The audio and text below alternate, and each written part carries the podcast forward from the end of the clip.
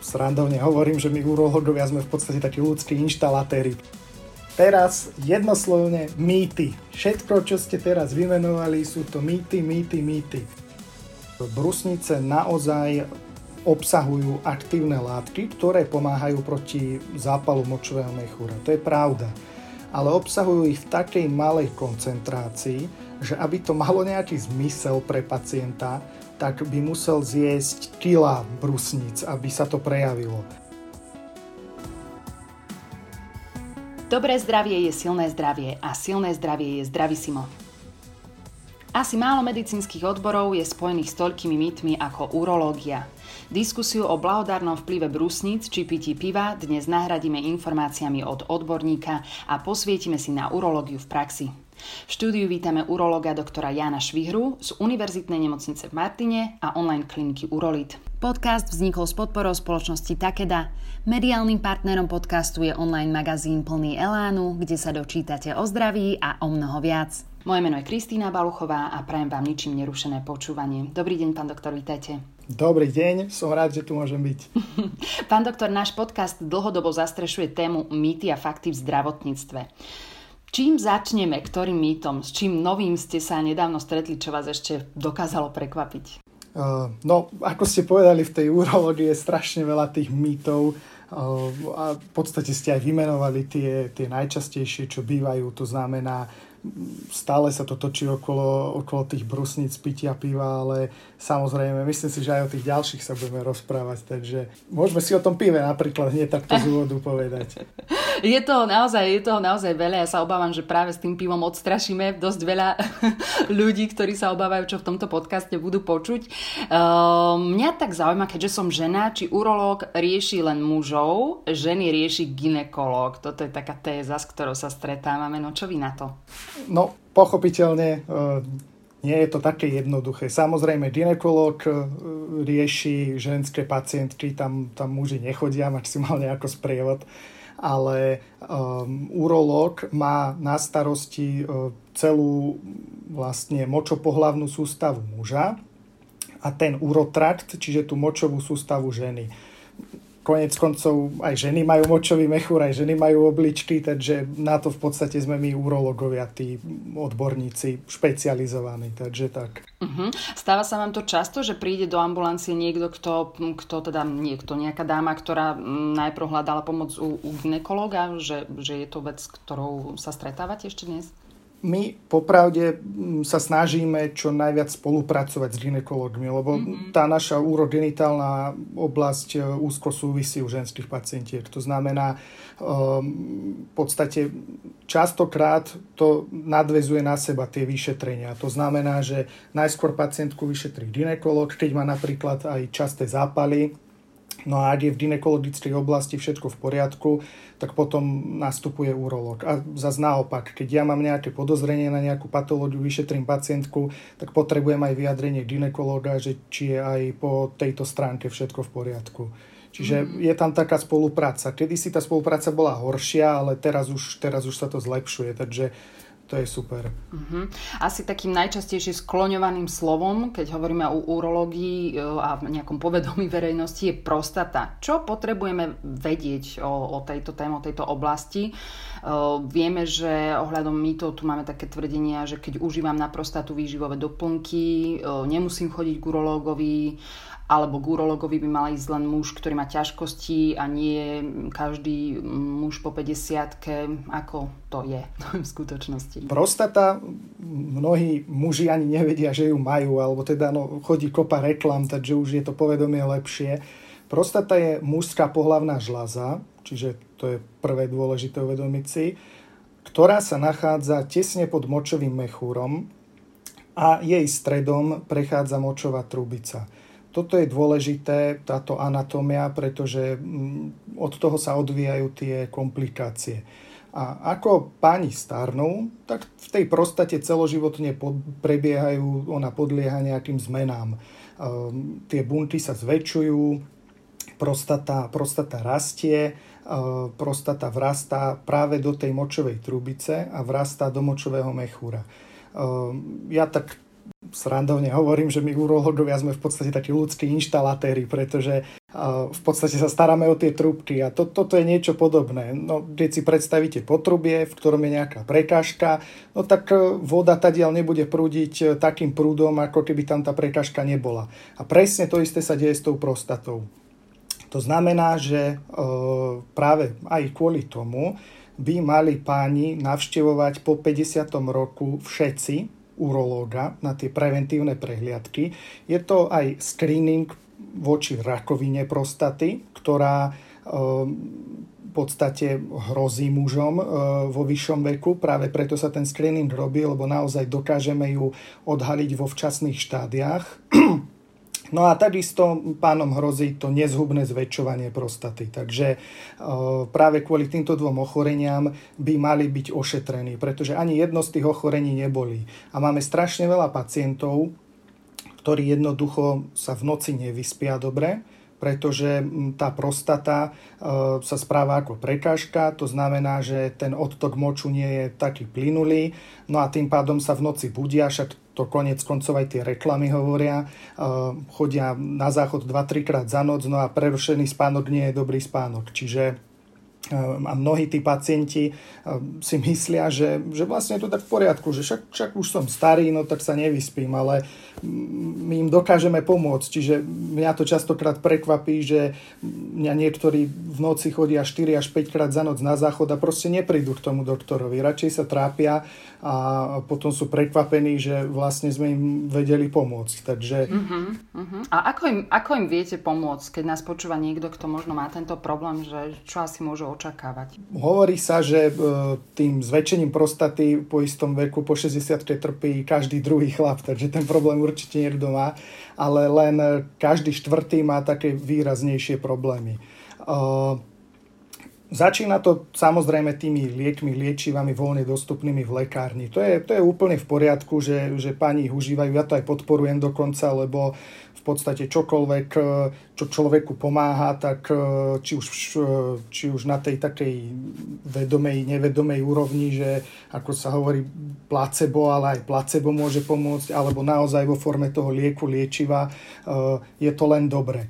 Ale... určite tá taká samoliečba nemôže nahradiť to urologické vyšetrenie. Len urológ môže zhodnotiť, že či sú obličky v poriadku, či je močový mechúr v poriadku, či je tá prostata v poriadku. To znamená, že keď páni trpia takýmito ťažkosťami, no tak jednoducho sa od obvodného lekára vypýtajú za urológom a my im urobíme jednoduché vyšetrenie, vyšetríme ich ultrazvukom. No a najobávanejšia časť toho vyšetrenia je to vyšetrenie prstom cez konečník, keď posudzujeme veľkosť prostaty, ale... ja sa na tom tak smejem vždycky, že keď žena zvládne ísť aj dvakrát do roka ku gynekologovi, čo je ďaleko invazívnejšie vyšetrenie, no tak raz za 2-3 roky, aby páni nezvládli jedno vyšetrenie prstom, ako nie je to také nepríjemné. Nakoniec to aj tí pacienti hovoria, že sa toho viac báli, že proste, že to nič také hrozné nie je. Takže... starý dobrý strach a zbytočné predsudky. Dobre, tak tu sme urobili dosť veľkú osvetu. Načreli sme trošku aj do takých štatistík, že ste spomenuli, koľko ľudí tým teda môže trpieť. Čo štatistika ohľadom prevencie? V úvodzovkách kašleme na to? Chodia ľudia tak, ako by mali, alebo máte pocit, že je tu ešte stále priestor na zlepšovanie? No, ja som si dal práve taký cieľ, že sa budem snažiť apelovať na to, lebo samozrejme nás to potom trápi a máme mnohých takých pacientov, že majú, dajme tomu, 70 rokov, a k urológovi vtedy v takomto veku sa dostávajú prvýkrát, čo je v podstate nemysliteľné, lebo ten screening, to ako keby tie povinné preventívne prehliadky bez výnimky sú proste pre všetkých mužov po 50-ke. To znamená, že naozaj by to všetci mali absolvovať a mnohí sa k nám dostanú až okolo 70-ky, až keď majú problémy, až keď v podstate už ich čaká, dajme tomu, operácia alebo alebo ďaleko obšírnejšia liečba. Ohľadom takého procesuálneho hľadiska človek má ísť k všeobecnému lekárovi, ten ho odporúči k urológovi, alebo sa môže objednať priamo k vám, alebo ako to funguje? No áno, tak ako som vravel, ono sa to stále mení, tie výmenné listy sú, nie sú. Momentálne to tak funguje. Dokonca by som apeloval aj na tých obvodných lekárov, že oni práve by mali sa pýtať aj na túto urologickú oblasť svojich pacientov a zisťovať, že či po tejto stránke je všetko v poriadku. Ono je to stále také chulostivé, pochopiteľne. Hlavne tá pohlavná časť toho urologického zdravia, ale v podstate stačí na to pár jednoduchých otázok, či má ten pacient subjektívne pocit, že dobre močí, to znamená, ľudia to vedia posúdiť, že ten prúd sa zhoršuje, že v noci ho to budí, že má pocit neúplného vyprázdnenia močového mechúra, že jednoducho cíti niečo čudné v tej oblasti. Toto sú rôzne také príznaky dolných močových ciest. No a taktiež k urológovi by mali každý muž či žena, komu sa objaví krv v moči. Takže to je tiež taký varovný príznak. Netreba sa toho hneď báť, tej krvi v moči, ale musí sa k tomu vyjadriť urológ vždycky. Presuňme sa trošku k tiež takej chulostivé téme, erektilné dysfunkcie, neplodnosť. Ako to je? Niekedy sa stretávame aj s takými nejakými tvrdeniami, že za neplodnosť môže väčšinou žena. Poďme vniesť do toho trošku svetla. Áno, to tak bolo historicky. Samozrejme, muži boli páni tvorstva a keď sa nedarilo, no tak predsa za to nemohol moc chlap. Hej? Ale teraz už vieme, že je to naopak, že je to teda pol na pol. Samozrejme, problém môže byť aj na strane partnerky, ale sú také desivé štatistiky v podstate, že my v tomto, nazvime to, západnom vyspelom svete máme z roka na rok horšiu kvalitu spermií a v podstate dokladujú to tie naše normy európskych odporúčaní, že postupne sa ako keby znižuje tá hranica, čo sa ešte považuje za zdravý počet zdravých spermií. Že kedysi pred 50 rokmi tá ako keby dolná hranica normy bola ďaleko vyššia ako je teraz, ale teraz také čísla už prakticky nikto nedosahuje, čiže naozaj tým nehovorím, že do 100 rokov vyhynieme, len hovorím, že jednoducho sme naskočili na taký trend možno toho stresujúceho spôsobu života, nezdravého stravovania a tak ďalej. Stále sa to skúma, samozrejme, že jednoducho tá miera plodnosti sa znižuje, sa zhoršuje. Takže je to veľká téma do budúcna. Keď hovoríme o tých erektilných dysfunkciách, vieme si to tak aj nejak nastaviť, že čo je ten moment, kedy vlastne človek má vyhľadať vašu pomoc, alebo ako to väčšinou býva? Spomínali ste veľmi taký ten stresový faktor, že asi aj nad tým sa treba zamyslieť možno. Presne tak, to sú také v podstate dve strany mince, by som povedal. Na jednu stranu tá psychika pri erekcii zohráva neskutočne veľkú úlohu.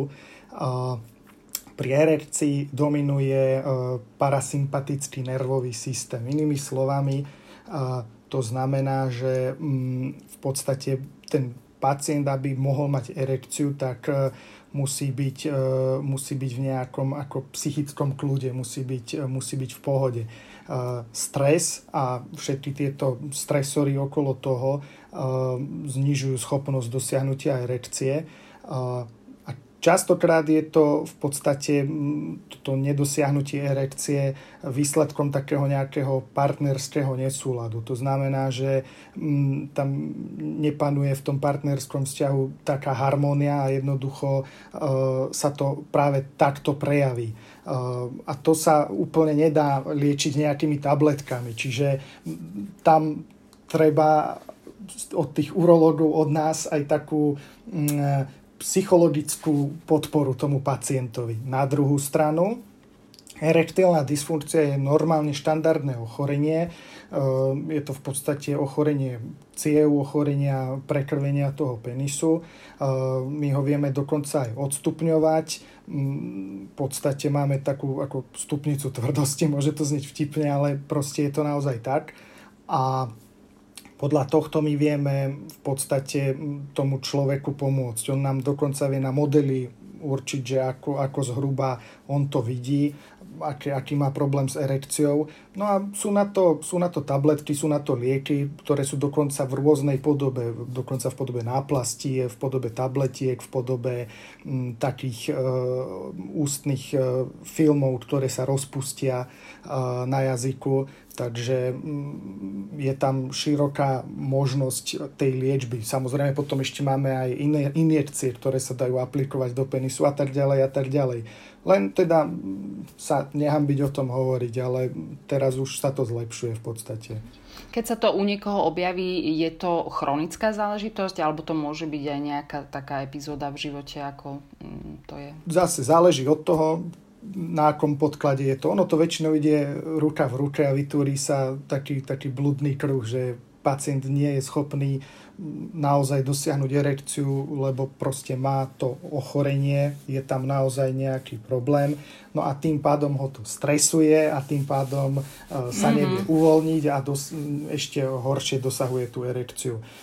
Niekedy sú to naozaj len také, keď je to len na tej psychologickej báze, že sú to len také okamihy v tom živote pacienta, že proste niekedy naozaj tí chlapi hovoria, že vymenil som partnerku a všetko je v poriadku, ale to neznamená, že tá predošla bola zlá, len si jednoducho nerozumeli. No ale niekedy naozaj musíme zasiahnuť tou liečbou a potom môže byť všetko v poriadku. Dobre, poďme k našej obľúbenej téme brúsnice a pitie piva. Pitie piva údajne pomáha proti zápalom a proti močovým kameňom, pivo rozpustí močové kamene, pivo robí moč zásaditým a brúsnice pomáhajú proti zápalom močového mechúra. Dám si brúsnice a urologický čaj, ešte ten je veľmi populárny a k lekárovi ísť nemusím. Tak, ako to je, pán doktor? Teraz jednoslovne mýty. Všetko, čo ste teraz vymenovali, sú to mýty. Začnem tým pivom. Hovorí sa, že pivo je liek, obsahuje, vitamín B12 a tak ďalej. Ja proti pivu samozrejme nič nemám, ale taká predstava, že proste budem piť pivo a budem mať nejako zdravé obličky, to je jednoducho scestné. Pivo je v prvom rade močopudné a samozrejme vždycky človek neostane pri jednom, keď je niekde na večeri alebo s kamarátmi, tak jedno, dve piva, to ide ako nič a častokrát sme na Slovensku, tu je problém s tým alkoholizmom, takže pacienti nám hovoria, čo sú schopní vypiť.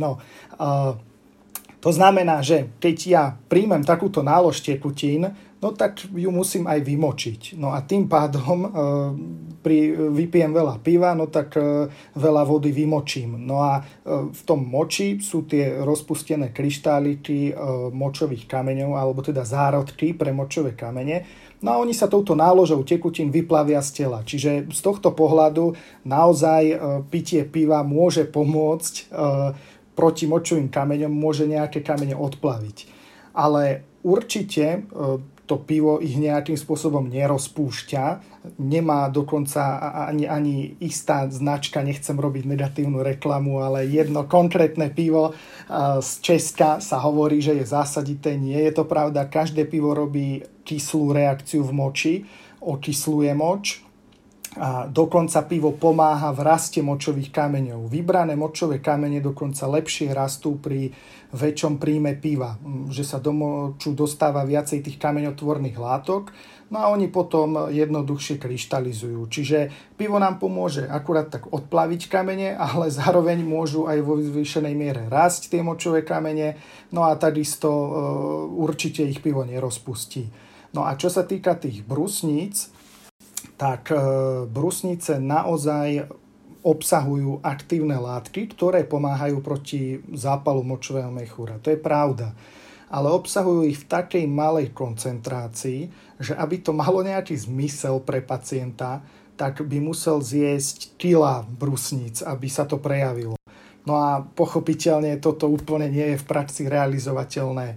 Potom existujú tie brusnicové doplnky, no a tam už je to o niečom inom, ale zase treba si vedieť vybrať, taký poradiť sa s lekárnikom, že ktorý je naozaj kvalitný.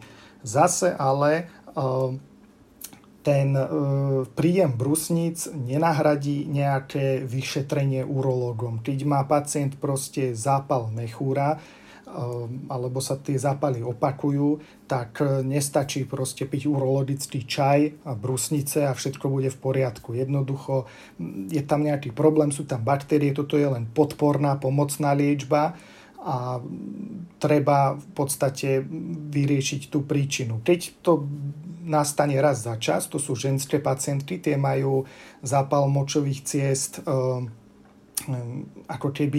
ako takú bežnú diagnózu, pretože u žien je kratšia močová trubica ako u mužov, sú iné anatomické pomery, čiže žena ďaleko ľahšie dostane obyčajný zápal močového mechúra. Pokiaľ to nie je nejaké náročné, to znamená len trošku to páli, reže pri močení, tak samozrejme táto podporná liečba, bylinkové čaje, ja to veľmi podporujem, takisto tie brusnicové doplnky, to je všetko v poriadku, navštíviť obvodného lekára, keď tak nechať sa takto prešetriť a je to v poriadku. Ale ako náhle sa tie zápaly močového mechúra opakujú, tak potom jednoznačne musí zasiahnuť urológ a tú pacientku vyšetriť. A keď sa bavíme o mužoch, tak u mužov je tá anatómia zložitejšia. Sú tam rôzne kanáliky, prostaty alebo v semeníkoch a nadsemeníkoch, kam baktérie sa môžu schovať. Čiže každý zápal močového mechúra u muža je komplikovaná diagnóza a tam jednoznačne urológ musí vyšetriť toho pacienta. A tam žiadne brusnice a takéto veci ako samoliečba nepomôžu, len ako doplnok. Keď sme hovorili o tom pive, trošku sa mi tam vynára taká téma, že pitný režim, lebo to je tiež také veľmi populárne hovoriť o tom, že človek musí denne vypiť aspoň a vždy je teda nejaké číslo, povedzme 3 litre tekutín a čím vyšší denný pitný režim, tak tým lepšie. Je toto tiež kľúč k väčšnému zdraviu, čo sa týka urologického hľadiska? Áno, ako som povedal, tak keď príjmeme viac tekutín, tak prepláchneme tie odbličky a odplavíme tie kameňotvorné zárodky, tie kryštáliky, ktoré by mohli vytvoriť močové kamene. Ale samozrejme všetko s mierou, pretože tá oblička tiež je nejaký orgán, ktorý má nejakú kapacitu, ktorý má nejakú funkciu a keď my budeme liať litre tekutín každý deň do tela, tak tie obličky sa jednoducho unavia a začne ich to poškodzovať. Nedá sa to paušálne povedať, že 3 litre tekutín denne sú proste dobré a keď človek pije menej, tak je zlý. To je hlúposť. Treba to vždycky stiahnuť na aktuálne klimatické podmienky, nazvime to, a proste bežný deň. To znamená, keď je teplo, potím sa, no tak budem piť viac vody. Keď sedím doma, nič nerobím, ja neviem, je 19 stupňov zima, som pod dekou, no tak nemusím 3 litre vody za deň vypiť. A úplne jednoduché, musel som sa napiť aj ja. Výborne, ideme príkladom. Úplne to najjednoduchšie, ako sa to dá odsledovať, je sledovať farbu moču. Keď je moč svetložltý, tak pijeme dostatok tekutín. Keď je tmavý, tak musíme piť trochu viacej. No a keď už je číri ako voda, no tak už to preháňame. Máme aj nejaké noty k tomu, že ako piť, že asi to nemá veľký zmysel, že ráno sa postavím, vypijem si ten liter alebo koľko, hej, že asi si to človek má dávkovať a tiež dávať pozor na výber. Po noci je vždycky organizmus dehydrovaný, lebo veľa stratil potom a v noci pochopiteľne spíme a nepijeme niekoľko hodín v kuse. Čiže je zdravé ráno aj na naštartovanie metabolizmu po prebudení vypiť pohár vody. Ale samozrejme nie je proste liter na jedz, lebo to zase zaťaží žalúdok, trávenie a tak ďalej. Čiže pomaličky vypiť, dajme tomu 3 dl vody, naštartovať ten metabolizmus a a potom už ďalej podľa farby moču. Takže všetko s mierou a so zdravým rozumom. Náš podcast sa žiaľ pomaličky končí. My sa zhovárame o tých mýtoch a faktoch, práve o tom, ako používať zdravý rozum, čomu veriť. A to je taká moja otázka na vás. Či nám viete takto na záver odporučiť, že kde hľadať informácie? Vieme, že tu máme možnosti googlenia, ktoré nie vždy prinesú to, čo by sme mali dostať. Ako sa stavať vlastne k svojmu zdraviu a tiež, kedy treba nejak spozornieť a ako postupovať pri podozrení na nejaké ochorenie, možno aj z takého preventívneho hľadiska. V podstate teraz je to taká veľká téma všade v spoločnosti, tá kvalita tých zdrojov. Už to nie je našťastie ako kedysi, že jednoducho tie informácie neboli dostupné.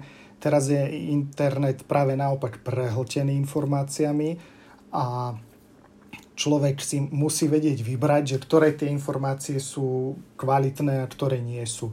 A práve preto v podstate aj ja som sa rozhodol takouto formou rôznych podcastov a takto dávať tie informácie verejnosti, čiže v podstate toto by som poradil pacientom. Počúvať práve takéto podcasty, sledovať, zaujímať sa o tých odborníkov v okolí, trochu dôverovať tým našim vedeckým inštitúciám, tým univerzitám, univerzitným pracoviskám, ale takisto aj v regiónoch sú veľmi kvalitní doktori, len samozrejme treba si vedieť aj vybrať. Čiže proste mať otvorené oči a sledovať a vyberať si tie dostupné informácie. Ďakujem vám pekne, pán doktor, za váš čas a za pomoc s osvetou. Ďakujem aj ja, bolo to super. Milí poslucháči, naše dnešné Zdravý Simo sa končí. Nahrávky nášho podcastu z cyklu Mýty a fakty nájdete aj v Spotify a ďalších podcastových aplikáciách. Budeme radi, ak naše Zdravý Simo odporúčite aj svojim priateľom a sledovať nás môžete aj na facebookovej stránke Zdravý Simo podcasty o zdraví. Všetko dobré a do počutia na budúce. Podcast vznikol s podporou spoločnosti Takeda. Mediálnym partnerom podcastu je online magazín Plný elánu, kde sa dočítate o zdraví a o mnoho viac.